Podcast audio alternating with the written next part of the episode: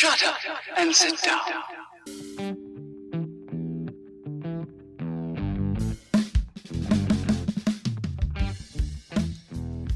Buenos días, tardes o noches, dependiendo de la hora en la que nos estén escuchando. Y bienvenidos al podcast de la comunidad del celuloide, el podcast para dominarlos a todos. Y bienvenido otra vez, Jorge. Te extrañamos la semana pasada. Hola, hola amigos, ya estoy aquí de vuelta, así es que vamos a darle, aunque creo que esto va a ser el más cortito que hemos tenido, no hay mucho material. jeje. Podemos exprimirlo, lo exprimiremos tanto como DC ha exprimido a Batman en los últimos 30, 40 años. Oh, no, entonces esto no va a acabar nunca.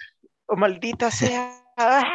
Bueno, pues empezamos realmente con los trailers de la semana, que no, desafortunadamente, no ha habido trailer nuevo del Hombre Araña, que había rumores de que iba a salir esta semana, pero pues, pues no, y la verdad, creo que no me importa.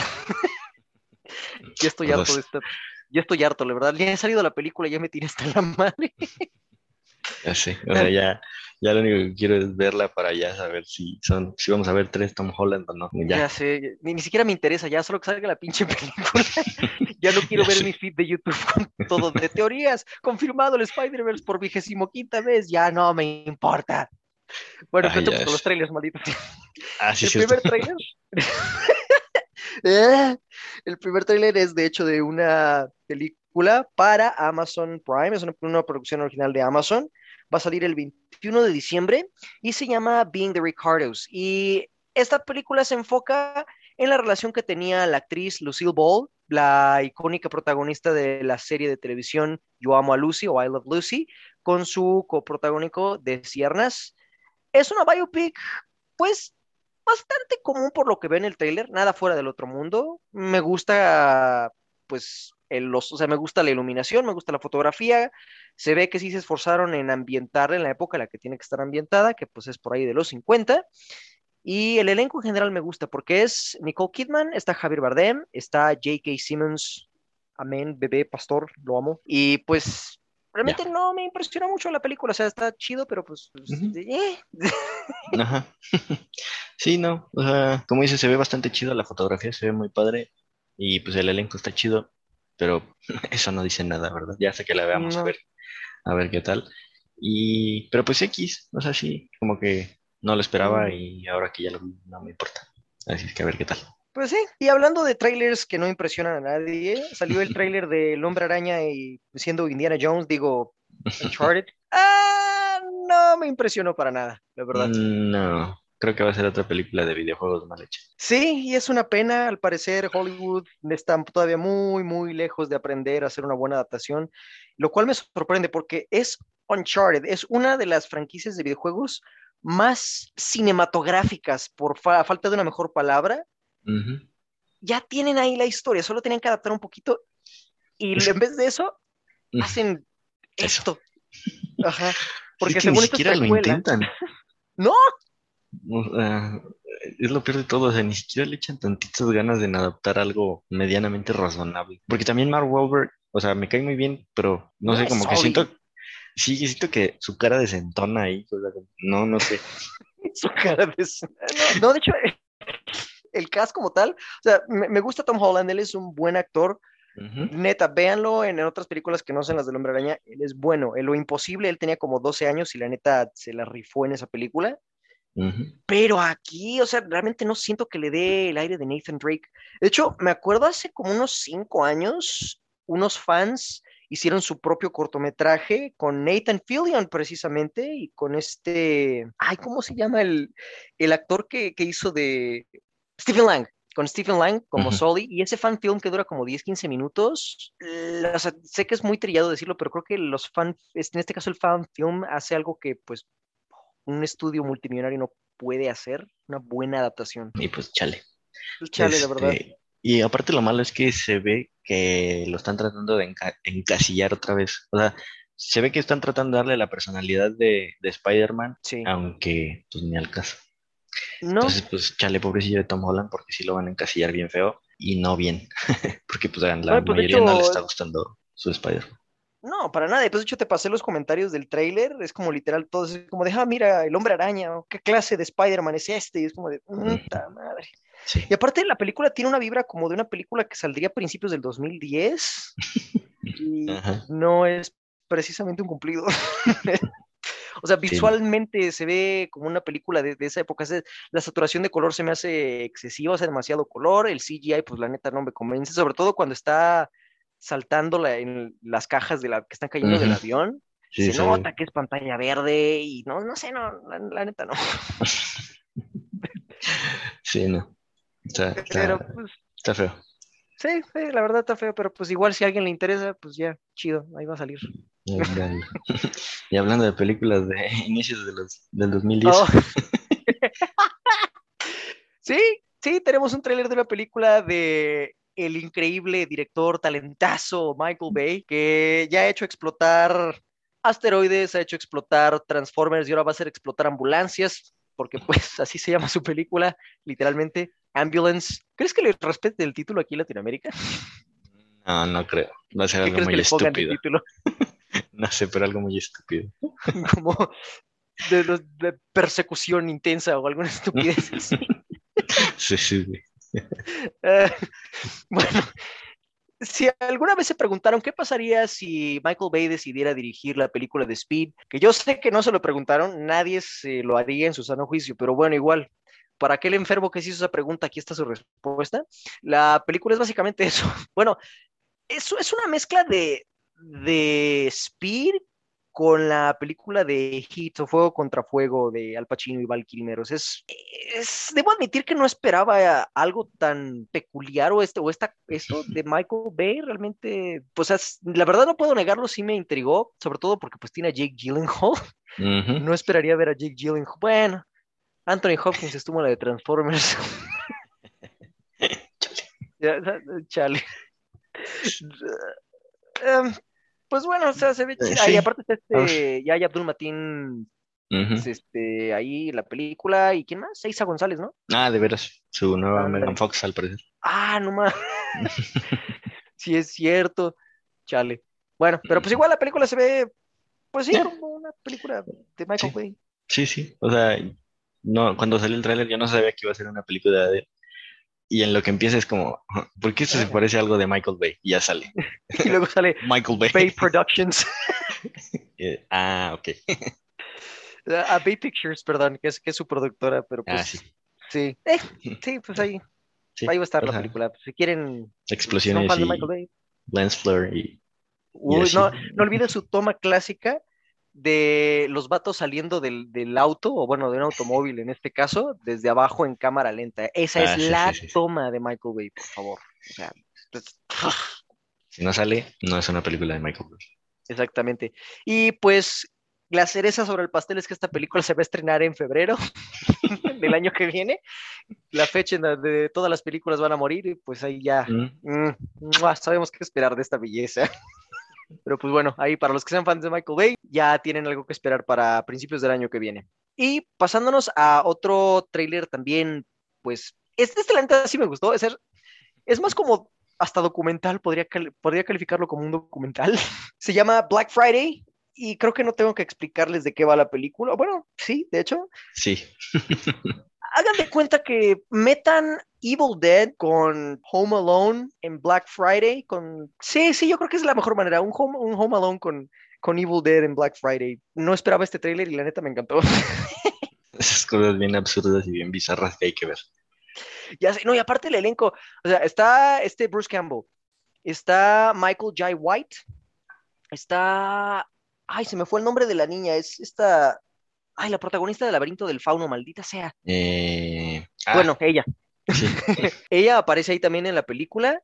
Este, Ivana Vaquero.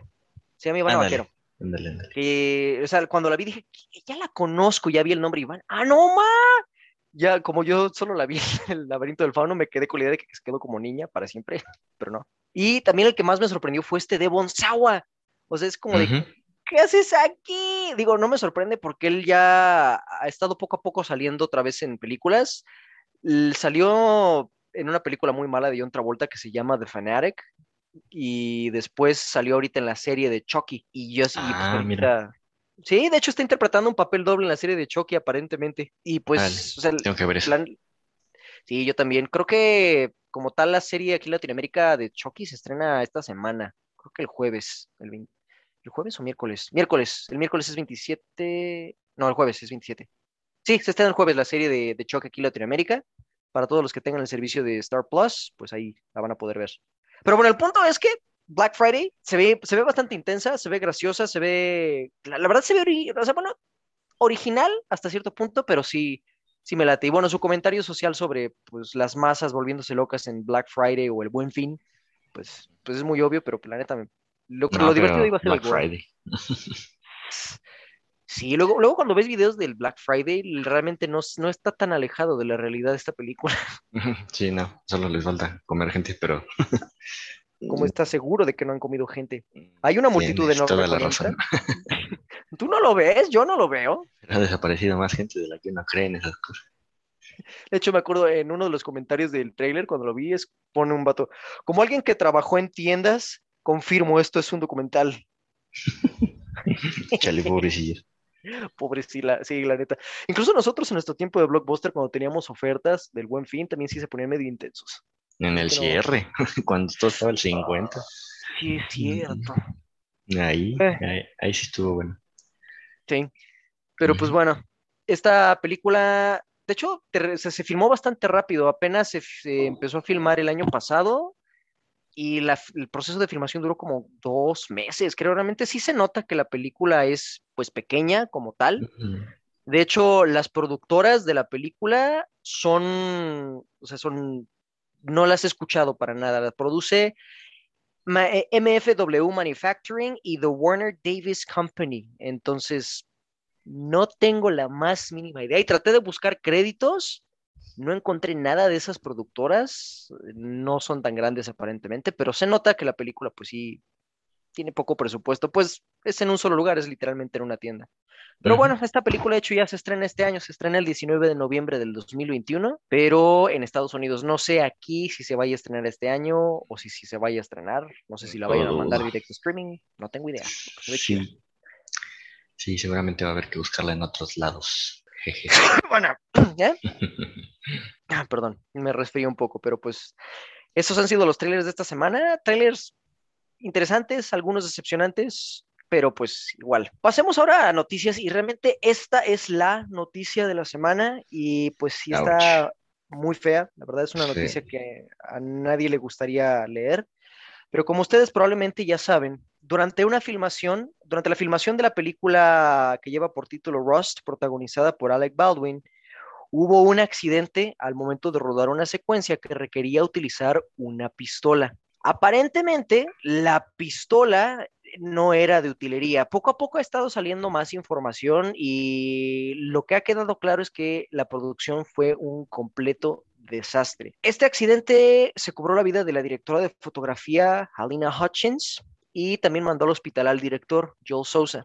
¿Qué fue lo que pasó? Era una toma donde Alec Baldwin tenía que disparar hacia la cámara el arma de supuestamente utilería, pero no era un arma de utilería, era un arma cargada, era de verdad, y pues el proyectil dio directo a la directora de fotografía y el proyectil atravesó y también hirió al director que estaba justo detrás de la señora Hutchins. Y pues hasta donde ha salido la información, ya había habido quejas de, por parte de- del, del- del crew como tal de las condiciones de seguridad aquí en el set de rodaje, específicamente con el asistente de dirección, Dave Halls, quien se estaban quejando de que pues no se estaba, no se estaba llevando a cabo un, un protocolo adecuado en cuestiones de seguridad, que de hecho es algo bastante común en Hollywood. Realmente accidentes en sets, no necesariamente que involucren armas, son muy comunes, se muere mucha gente porque se carga equipo pesado, se utilizan escaleras muy altas, es las condiciones de trabajo para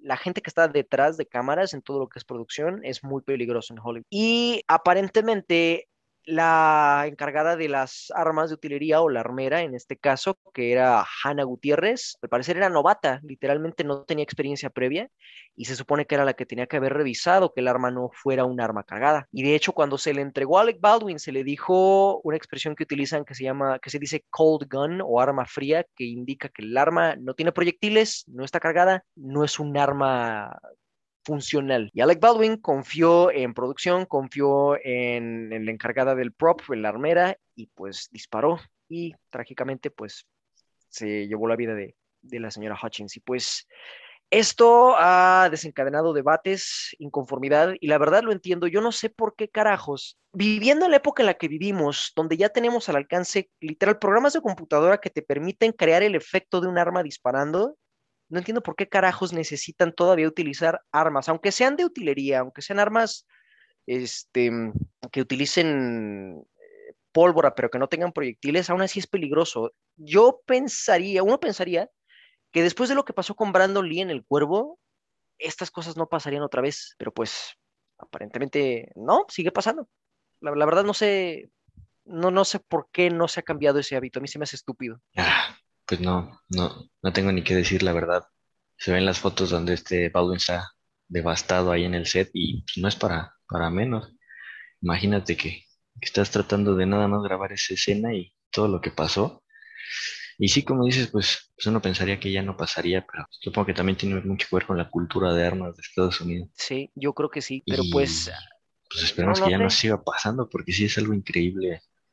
O sea, más, más que, bueno, que yo pensaría que tiene que pasar por, por muchas revisiones ese tipo de cosas, pues no. Pues es exactamente la verdad. Yo insisto, no sé qué está pasando, no sé qué estaba pasando en, en esa producción. Todo lo que ha salido de información indica completa incompetencia por parte de toda la producción, porque incluso el equipo con el que habían estado filmando otras escenas era distinto al que utilizaron cuando estuvieron filmando ahí en Nuevo México. Por alguna razón cambiaron todo el, todo el crew. Y de nuevo, no entiendo por qué. O sea, esto es negligencia. Esto es algo que denota completo descontrol, completo, completa irresponsabilidad por parte de la productora. Y no sé qué repercusiones legales vaya a tener, por ejemplo, con Baldwin. No porque él haya sido el que disparó el arma, pero él también estaba siendo productor en la película. No sé realmente qué es lo que vaya a pasar. La verdad es una tragedia lo que pasó. Yo espero de verdad que esto al menos deje ya en claro que no se tendrían por qué estar manejando armas en una película. Pueden fácilmente utilizar un arma hecha de goma o, o- un arma que no sea funcional y lo demás lo hacen en postproducción literal. No tienen por qué estar teniendo armas de fuego en un set. Pues sí, ya no hay mucho más que decir. No realmente. Esperemos que todo salga bien para, pues para todas las partes involucradas, que se haga justicia.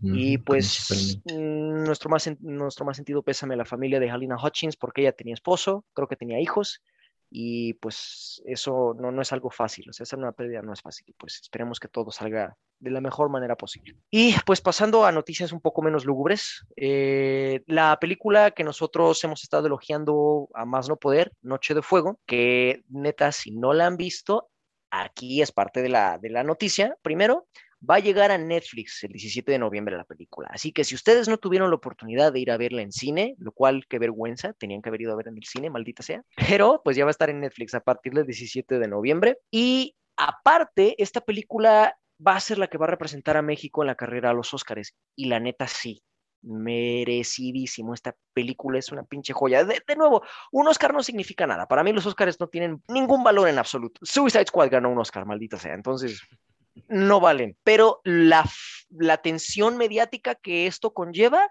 es lo que esta película merece. Noche de Fuego merece que le den toda la atención posible. Y la neta, por eso me da gusto. Sí, como dicen los, los Óscares ya perdieron credibilidad hace mucho por muchos motivos, pero lo importante pues es el reconocimiento que le estén dando de estar ahí, o sea, es, es el mérito y como dices, pues ya todo lo que viene después de, como lo que pasó con Yalitza, toda la fama que obtuvo por esa, por estar en los Óscares, básicamente. Completamente de acuerdo. Y pues bueno, ya saben, si no la han visto, el 17 de noviembre, marquen sus calendarios, va a estar en Netflix.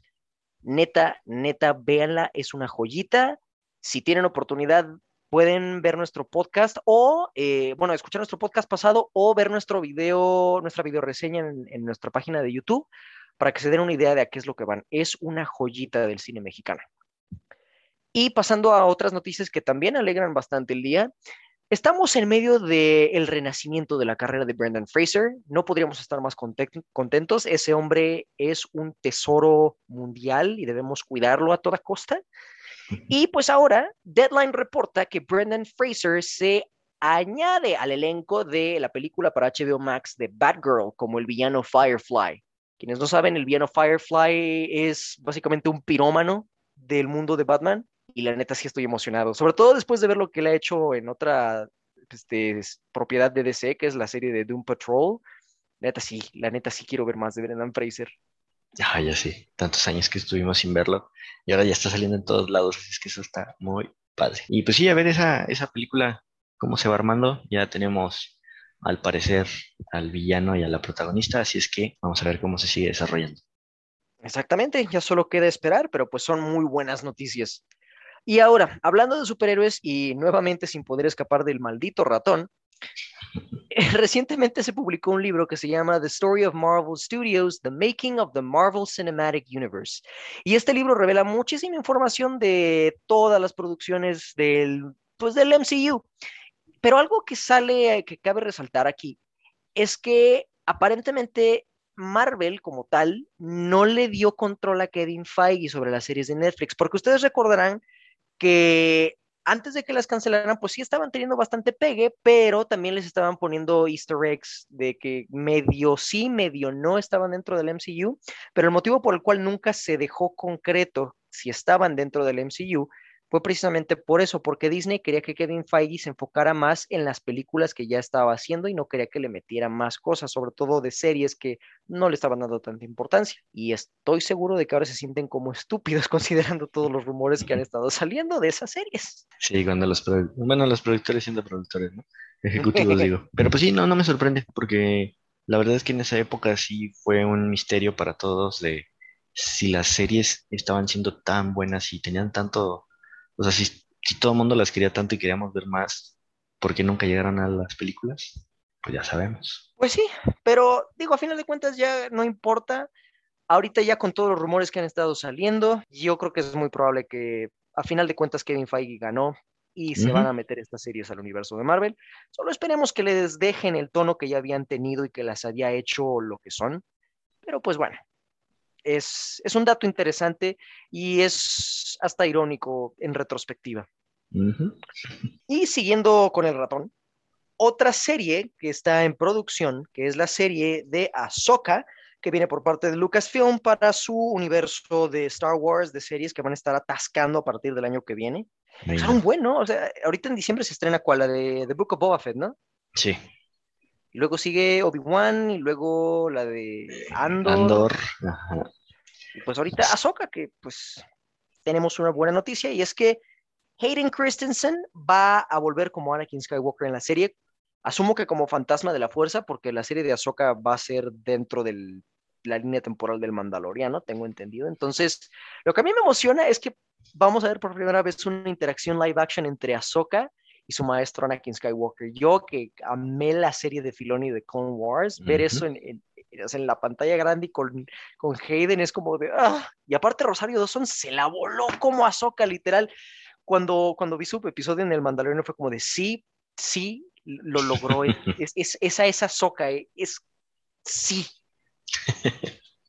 sí, ya sé, o sea, aparte creo que todos habíamos estado esperando ver a Hayden regresar después de tanto tiempo. Ah, ya sé. Y pues no se había logrado. Digo, no había en qué, pero ahorita que ya, bueno, realmente lo metieron así, quién sabe por qué, pero se agradece. Gracias. Gracias, pues ratoncito. Amén, sí. De hecho, creo que lo metieron porque la serie de Obi-Wan él va a aparecer también, pero en el traje de Darth Vader. Yo creo que dijeron, nah, pues aprovechamos el bug de una vez y lo metemos en la soca. Pásate al estudio de enfrente, por favor. Amén. Digo, no me quejo, la neta, es de las cosas buenas que nos ha dado ahorita el ratón. sí, sí, solo tengo miedo con tanta serie, please. Que lo vayan a saturar. Sí, o sea, ya lo hicieron con las películas y lo arruinaron y les pegó una... Es que es exactamente lo mismo. Rogue One cuando salió fue de, órale, qué chido. Y boom, como 50 películas a la basura. Y acá fue lo mismo. Mandalorian funcionó y vámonos, ahora ya no vamos a hacer películas, vamos a hacer series. Entonces, ¿sabes? No sé. Ah, pero eh. arriba la esperanza, abuelita. Exacto. No, no, no hay que perder la fe. Hay que ser como Toreto. Tuve fe. Ah, yo pensé que la familia. Sí, también eso. También la familia. Ah, pero bueno, ahora hablando de tener fe, hace una, hace una semana Primero Michael Caine se supone que había anunciado su retiro por su edad, porque tenía problemas de espalda y pues que quería dedicarse a escribir un libro. Y luego resulta que no, que él aclara que no se retira, que lo único que él había dicho es que la última película que filmó era su último proyecto fílmico por ahora porque él se estaba enfocando en publicar su libro, pero que no se iba a retirar del cine, que solamente sacaron sus palabras de contexto. Pero nosotros tenemos la teoría de que Nolan lo amenazó para que aparecieran más películas de él. Sí, que Nolan tiene la última palabra de cuándo se va a poder retirar. Michael Caine. Tú me perteneces, Michael. Pero, sí, pues, sí, sí. Con lo diva que ya vimos que es, sí suena probable. Ay, Dios. Sí, es, es como una novia tóxica controladora. o novio tóxico controlador en este caso. Es un novio tóxico controlador vivo. Ajá. Acá horrible, entonces, pues sí, chale. pues ya hablando de. Ah, de hecho, hablando de. Recuerden, pues ya, ya saben que su nueva, su, nueva novia, que es la productora Universal, le va a producir su película Oppenheimer, donde ya se confirmó la semana pasada que iba a estar Killian Murphy en el protagónico como Oppenheimer, pero ahora lo que era un rumor se confirma ya también. Emily Blunt va a estar como coprotagónico en la película. Y pues, neta, es un buen elenco. Ya van, ya van dos, dos del elenco que sí digo sí. sí. sí. la verdad. es la segunda vez que trabajan, ¿no? Ella, ellos dos estuvieron en la de A Quiet Place 2. Sí, lo que te iba a decir. Ya vimos que funciona, así es que a ver qué tal. A ver si hay monstruos también.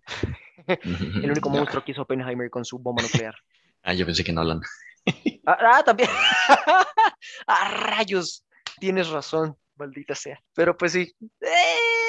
Es Nolan, pero igual, a, ver qué sale con su película. Por lo pronto, el, elenco se ve chido, se ve chido. Hoy esperemos que no se ponga tan, tan divo el, señorito. y pues seguramente va a estar chida. Sí, probablemente. Y pues bueno, hablando de películas que son chidas, vamos a pasarnos ya a la reseña como tal de esta semana. Nos han escuchado hablar de esta película desde que empezamos el podcast con los trailers, con los retrasos, con lo enojado que estaba Denis Villeneuve porque querían hacer estreno solamente en streaming, luego estreno simultáneo y todo un desmadre. Pero bueno, Dune, la adaptación de la novela épica de ciencia ficción de Frank Herbert, de la mano de Denis Villeneuve, por fin, por fin se estrenó ya esta última semana. Tuvimos la oportunidad de ir a verla en una sala con sonido surround Atmos en 7.1, una pantallota, es una mm, mm, joyita. y así pues es como deben de verla todos. Es que neta, neta, por favor, porque creo que, creo que se filtró en, en, en internet la copia HD, no sé cómo, no sé quién carajos lo hizo, pero neta, vete al diablo. Quien lo haya filtrado aquí si me enojo, maldita sea. Neta, no la vean en internet, aunque sea por métodos legales, porque creo que también sí, siempre sí se hizo estreno simultáneo en, HBO Max. Neta, véanla, por favor. Vamos a ir punto por punto. Para empezar, la dirección de, de, de es este hombre, neta, es uno de los mejores directores que trabajan actualmente, punto. Él no ha hecho ni una sola mala película, ni una. Esta película tiene su dirección, es, es tan tan sólida, tan precisa y la manera en la que trabaja con su equipo, haz lo que quieras, Denny, me vale, puedes filmar una pinche silla por tres horas y lo voy a pagar para ver. Puede llevarte a Derbez y lo... No, no, bueno, no. No, no, cállate. eso, es, eso, es sacrilegio, viejo, cállate. Sí, sí, sí, no, ya, ya, ya, ya me calmo. Este, no, sí, la dirección estuvo muy, muy chida. Y lo que te decía, al inicio se nota, pues, bueno, digo, en general se nota mucho que es él, pero al inicio se parece mucho a la de Arrival. Digo que no es nada malo, pero se ve que es él. Sí, completamente, porque de hecho él trabajó muy bien con su director de fotografía, que fue Greg Fraser. Los trabajos que le ha hecho anteriormente incluyen Rogue One, precisamente, a Lion, una película con Dev Patel que salió hace como unos 3, 4 años, que pues estuvo chidilla, casi nadie la vio, pero estuvo chidilla. y también está ahorita trabajando, bueno, trabajó con Matt Reeves en The Batman. Y viendo los trailers, pues ya saben que esto, o sea, este, este hombre sabe, sabe lo que hace. Y aquí la forma en la que trabajó con Denis, en la, la escala, aquí la película, en todo el sentido de la palabra, se siente épica, grandiosa, te, te atrapa literalmente, te metes a ese mundo y lo logran hacer de una forma visual tan genial que hay un punto, al menos yo sentí un punto de la película en el que estaba dentro de ese mundo y no me quería salir. Todo, la escala de las naves, de los palacios, del desierto, todo la mancuerna de, de, este Greg Fraser con, con Denis Villeneuve fue, fue maravilloso visualmente. Sí, y por eso por eso tienen que verla en una pantalla grande. O sea, es algo que, para empezar, la grabaron en IMAX. Entonces, ellos ya sabían el tamaño de magnitud de la película que, estaban tratando de hacer y pues realmente sí les salió. Entonces, si la ven en esas pantallas enormes, mm, luego nos dan las gracias, porque no. O sea, o sea, sí es impresionante también música, todo, pero pues ahorita llegamos a eso. Pero principalmente, pues sí, como dices, es, es impactante visualmente todo. De hecho, si hay alguien que nos esté escuchando que vive en una ciudad que tenga pantallas IMAX, neta, no me importa el costo del boleto, págalo, págalo. vale, vale cada maldito centavo. Ahora, ahorita que mencionaste la música, pues sí, la música nuevamente es algo grandioso, es épico. Digo, no puedes esperar nada, nada menos de Hans Zimmer y el equipo con el que él trabaja. Y pues igual que con la cinematografía, aquí la música te da esa sensación de epicidad, esta magnitud de algo que es grandioso, enorme como la galaxia en la que se lleva a cabo toda esta historia. Y de hecho utiliza, utiliza un... Para los que hayan visto el, el Snyder Cut, ¿recuerdan el tema de la Mujer Maravilla cuando ella aparecía y cada cinco minutos era como gracias, gracias. Nada. Ah, carajo. Bueno, aquí Hans Zimmer utiliza el mismo, pero lo utiliza bien. Aquí no, no, no es cada cinco minutos. Y no te harto después de. No. Ay, bueno. El punto es que, aparte de esos cantos místicos, en general, la, la, la, la, la música de la película encaja muy bien con el aspecto visual. Le da esa sensación grandiosa de, de que estás viendo algo algo grande. Y como esta película técnicamente apenas es el inicio de la historia, la música también creo que captura eso. Es más que nada como va en aumento, es como un, ¿cómo se llama ese término musical? Crescendo. Eso es lo, que es la, música. La, la verdad, se, se, la, se la voló Hans Zimmer aquí. Y también, regresándonos un poquito a los efectos, como decíamos, se nota que usaron efectos de todo, eh, tanto hechos por computadora, prácticos, de todo, pero, o sea, sea el que sea, lo utilizaron a la perfección. Todo se ve padrísimo, o sea, yo nada más veía las naves, como decías, las naves, las explosiones y todo, y me quedaba embobado. Y es que sí, por ejemplo, uno de mis efectos favoritos y que es creo, creo, creo que de los más insignificantes y que dices neta ese, casi al principio de la película cuando están en el castillo de los Atreides y que lo llevan con la reverenda madre, que lo va siguiendo como una especie de navecita lámpara. No sé por qué me gustó mucho. No sé si fue efecto práctico o fue CGI, lo que haya sido. No sé por qué me gustó. No sé, pero yo quiero esas lamparitas. Por dos, se, ve bien práctica, la neta se ve bien chida. Pero e, es, que es eso, de hecho, el aspecto visual de, de cierta manera te, te enriquece el mundo en el que viven estos personajes, lo desarrolla de nuevo. Es, esa lamparita realmente no era necesario tenerla ahí, pudieron haber puesto simplemente iluminación ambiental o haber puesto lámparas en las paredes, pero no, decidieron poner ese pequeño artefacto de tecnología que no sabes realmente cuál es el funcionamiento completo, cuál es el propósito, o sea, sí sabes que es una lámpara, pero no sabes qué otras cosas hace, pero ahí está, deben tener que es parte común de ese mundo. También los, este, los trajes que traen puestos me encantaron cuando están en el planeta de Arrakis que son básicamente como filtros de, agua, pero pues chidos. Me late un buen cómo se ven, se ven prácticos, se ve como algo que sí podrían utilizar en ese mundo. También el, el ese cosito que parecía espada láser, pero que era algo que sea que la arena se moviera, no sé, me latió un buen también. Ah, ya, sí, sí, sí. No, recuerdo el nombre, pero se ve chido. Mm, no, tampoco. Oh, los escudos, los escudos, los escudos que traían puestos cuando peleaban. Oh, no mames, me encantó. Pero aparte me encanta que no son tan OPs, o sea, sí hay manera de penetrar los escudos, son solo como protección medio más prona. Y visualmente también siento que estuvo bien, porque en la de 1984 era una cosa bien extraña, que los cubría todos, entonces estaba, pero bueno, era Lynch. Eh, entonces, visualmente siento que, que quedó bien. Muy bien.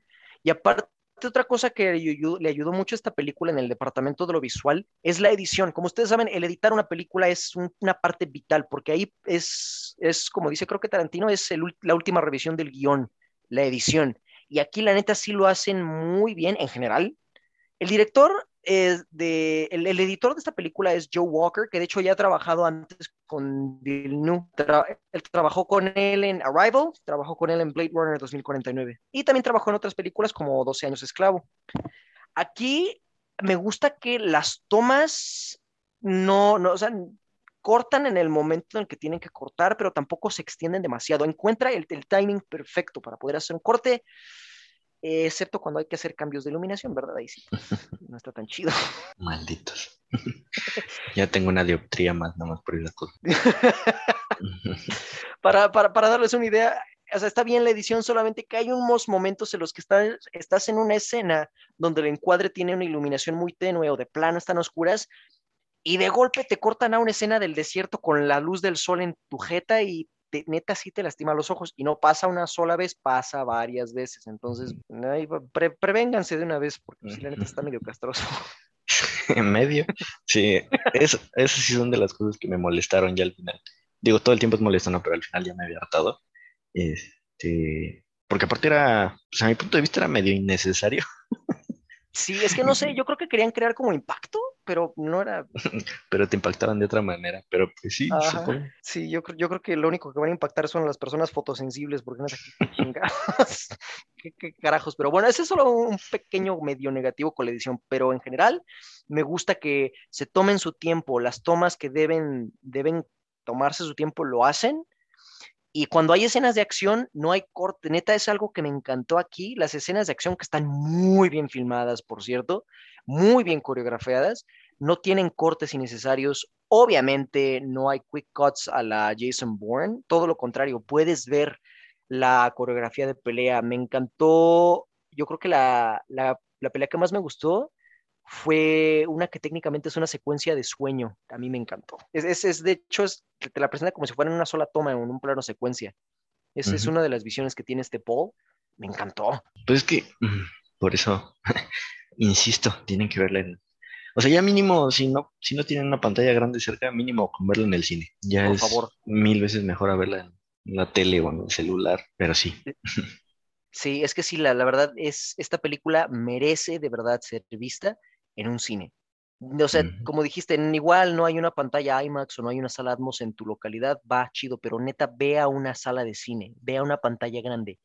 Lo me, esta película lo merece. Ya, ya, ya están, ya, ya se están haciendo la idea de cómo es la, la película como tal en un aspecto visual. Ahora, la película sí es épica, sí es genial, pero también tiene unos cuantos detallitos.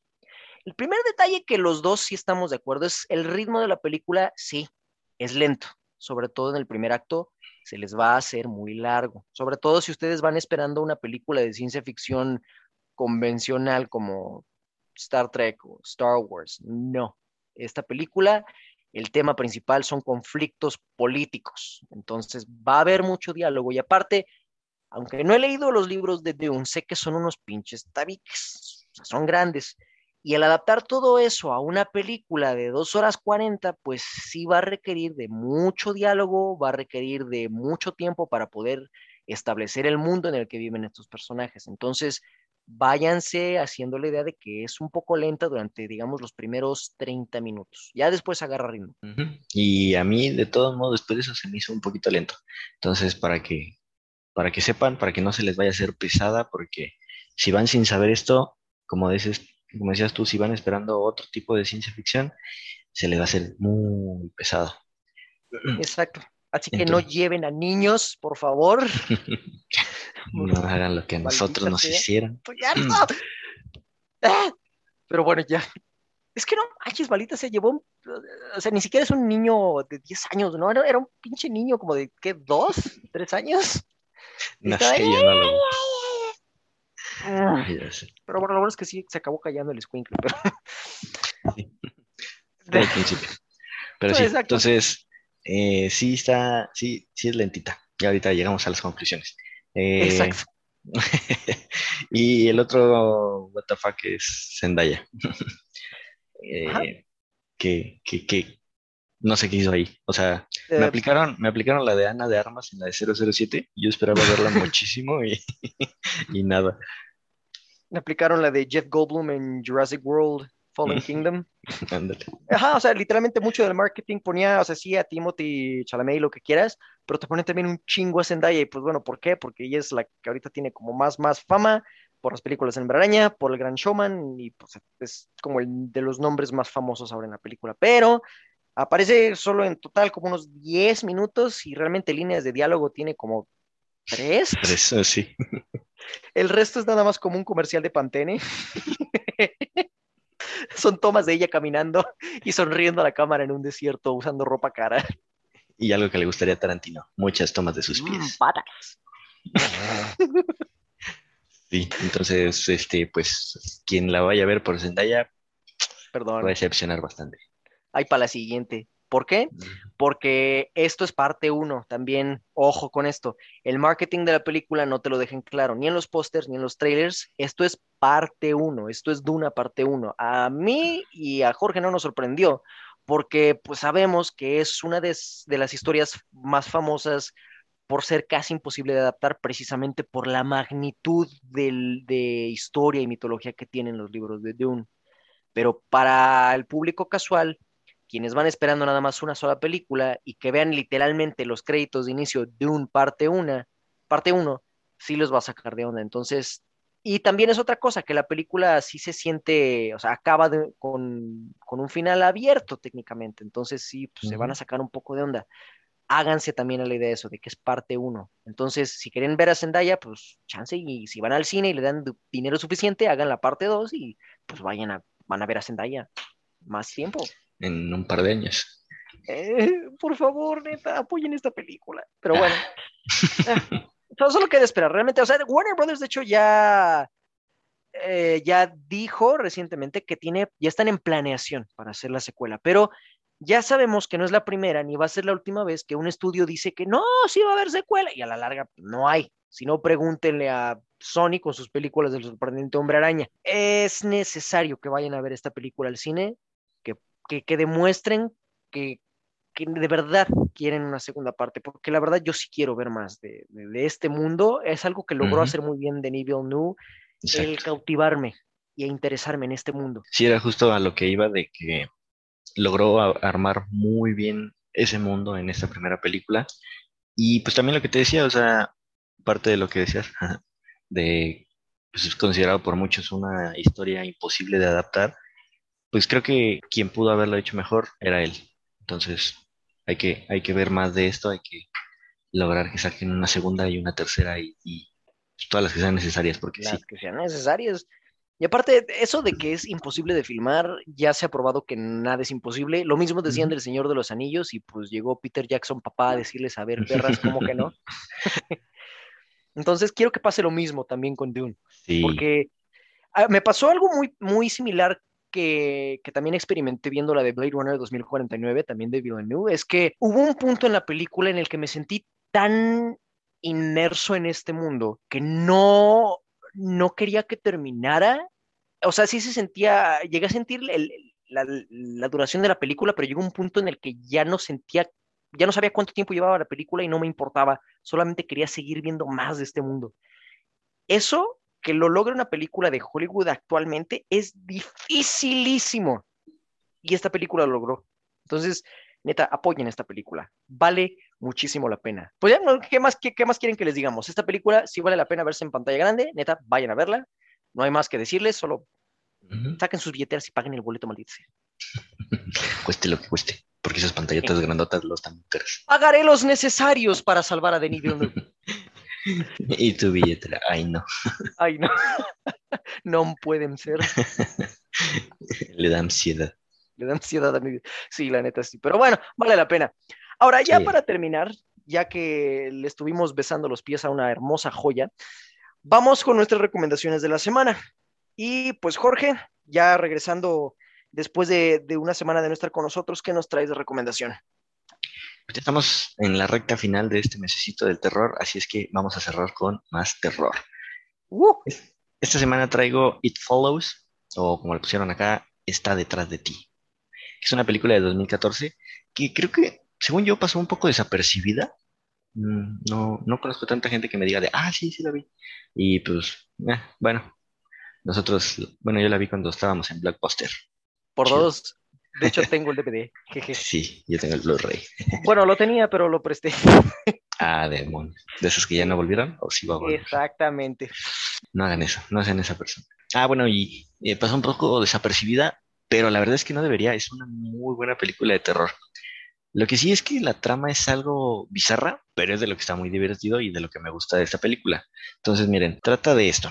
Mm, Jay es una joven, pues creo que es de 18 años más o menos, y tiene una experiencia sexual con su novio en el auto.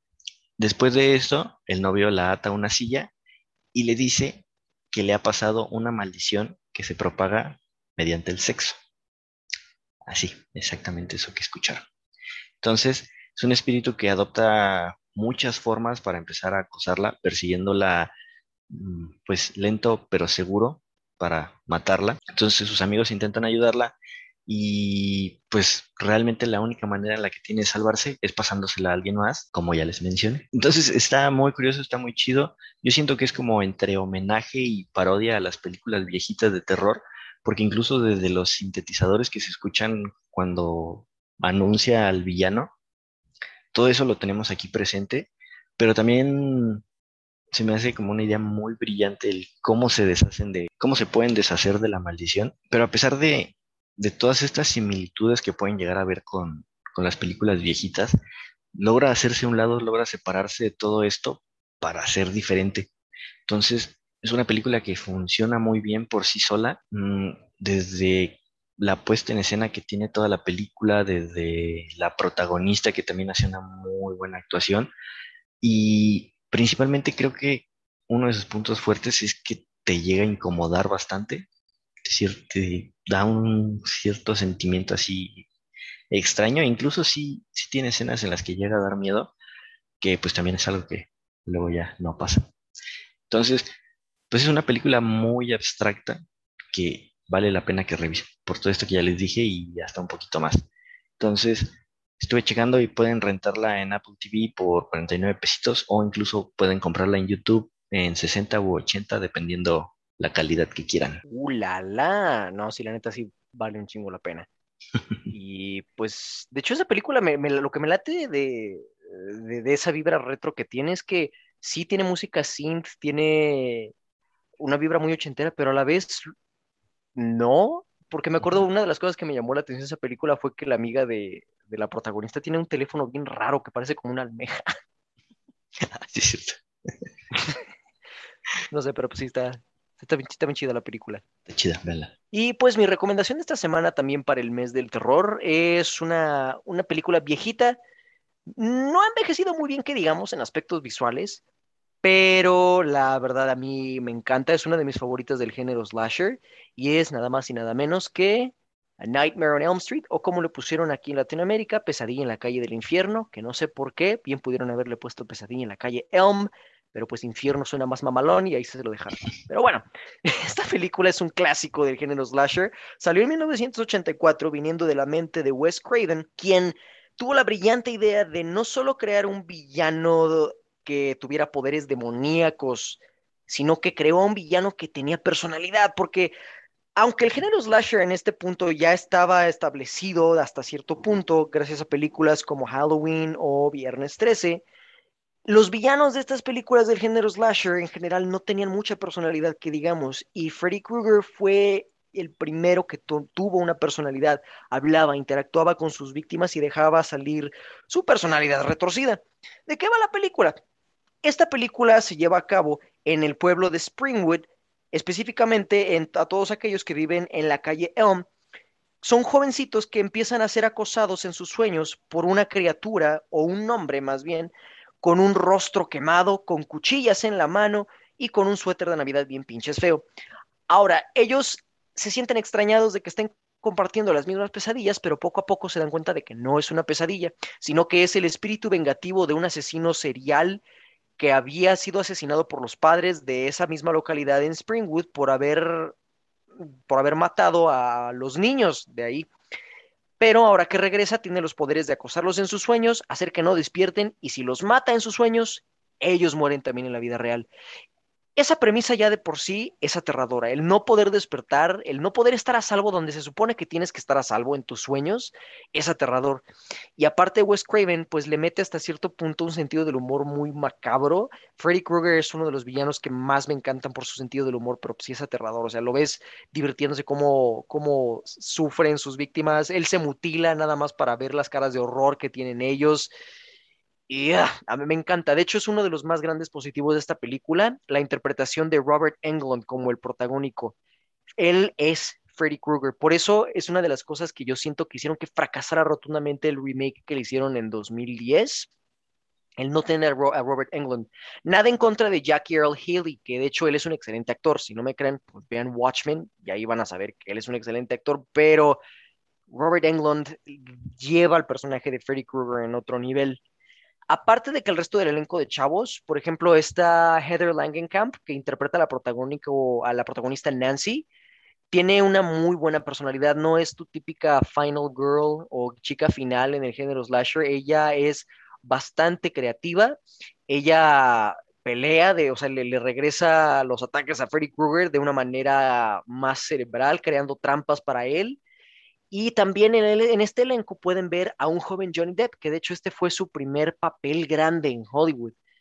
Y otra cosa que también me encantó de la película es la música. Igual que con la recomendación de Jorge de It Follows, de hecho pues es parte de, eh, del género como tal, esta, esta música synth de sintetizadores muy macabra. De hecho, el tema principal de esta película es uno de mis temas de terror favoritos. Es es tenebroso, es macabro, pero también tiene cierto toque como de, no sé, divertido.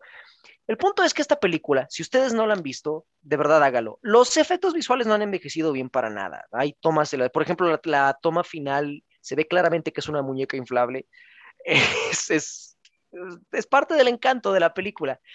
Pero si tienen la oportunidad de verla, pueden hacerlo, ya sea en Amazon Prime Video, la pueden ustedes rentar desde 50 pesos mexicanos, o también pueden ustedes rentarla en YouTube.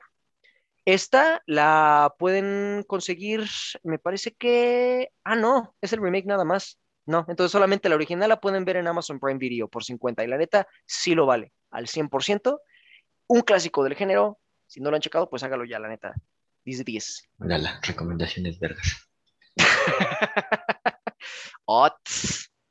Sí, la neta, pues un clásico. Quien no lo haya visto, Ahora para. pues sí, de hecho es. Para el Halloween. Ah, de hecho, sí es de, las, de las clásicas, clásicas. O sea, sí, vean Halloween. Pero pues, Freddy Krueger también es uno de mis como. Sí, obvio. Como decías, pues a la mayoría, si les preguntas a un villano de terror, lo primero que se viene a la mente es Freddy. Amén. Incluso si no han visto la película, se reconoce.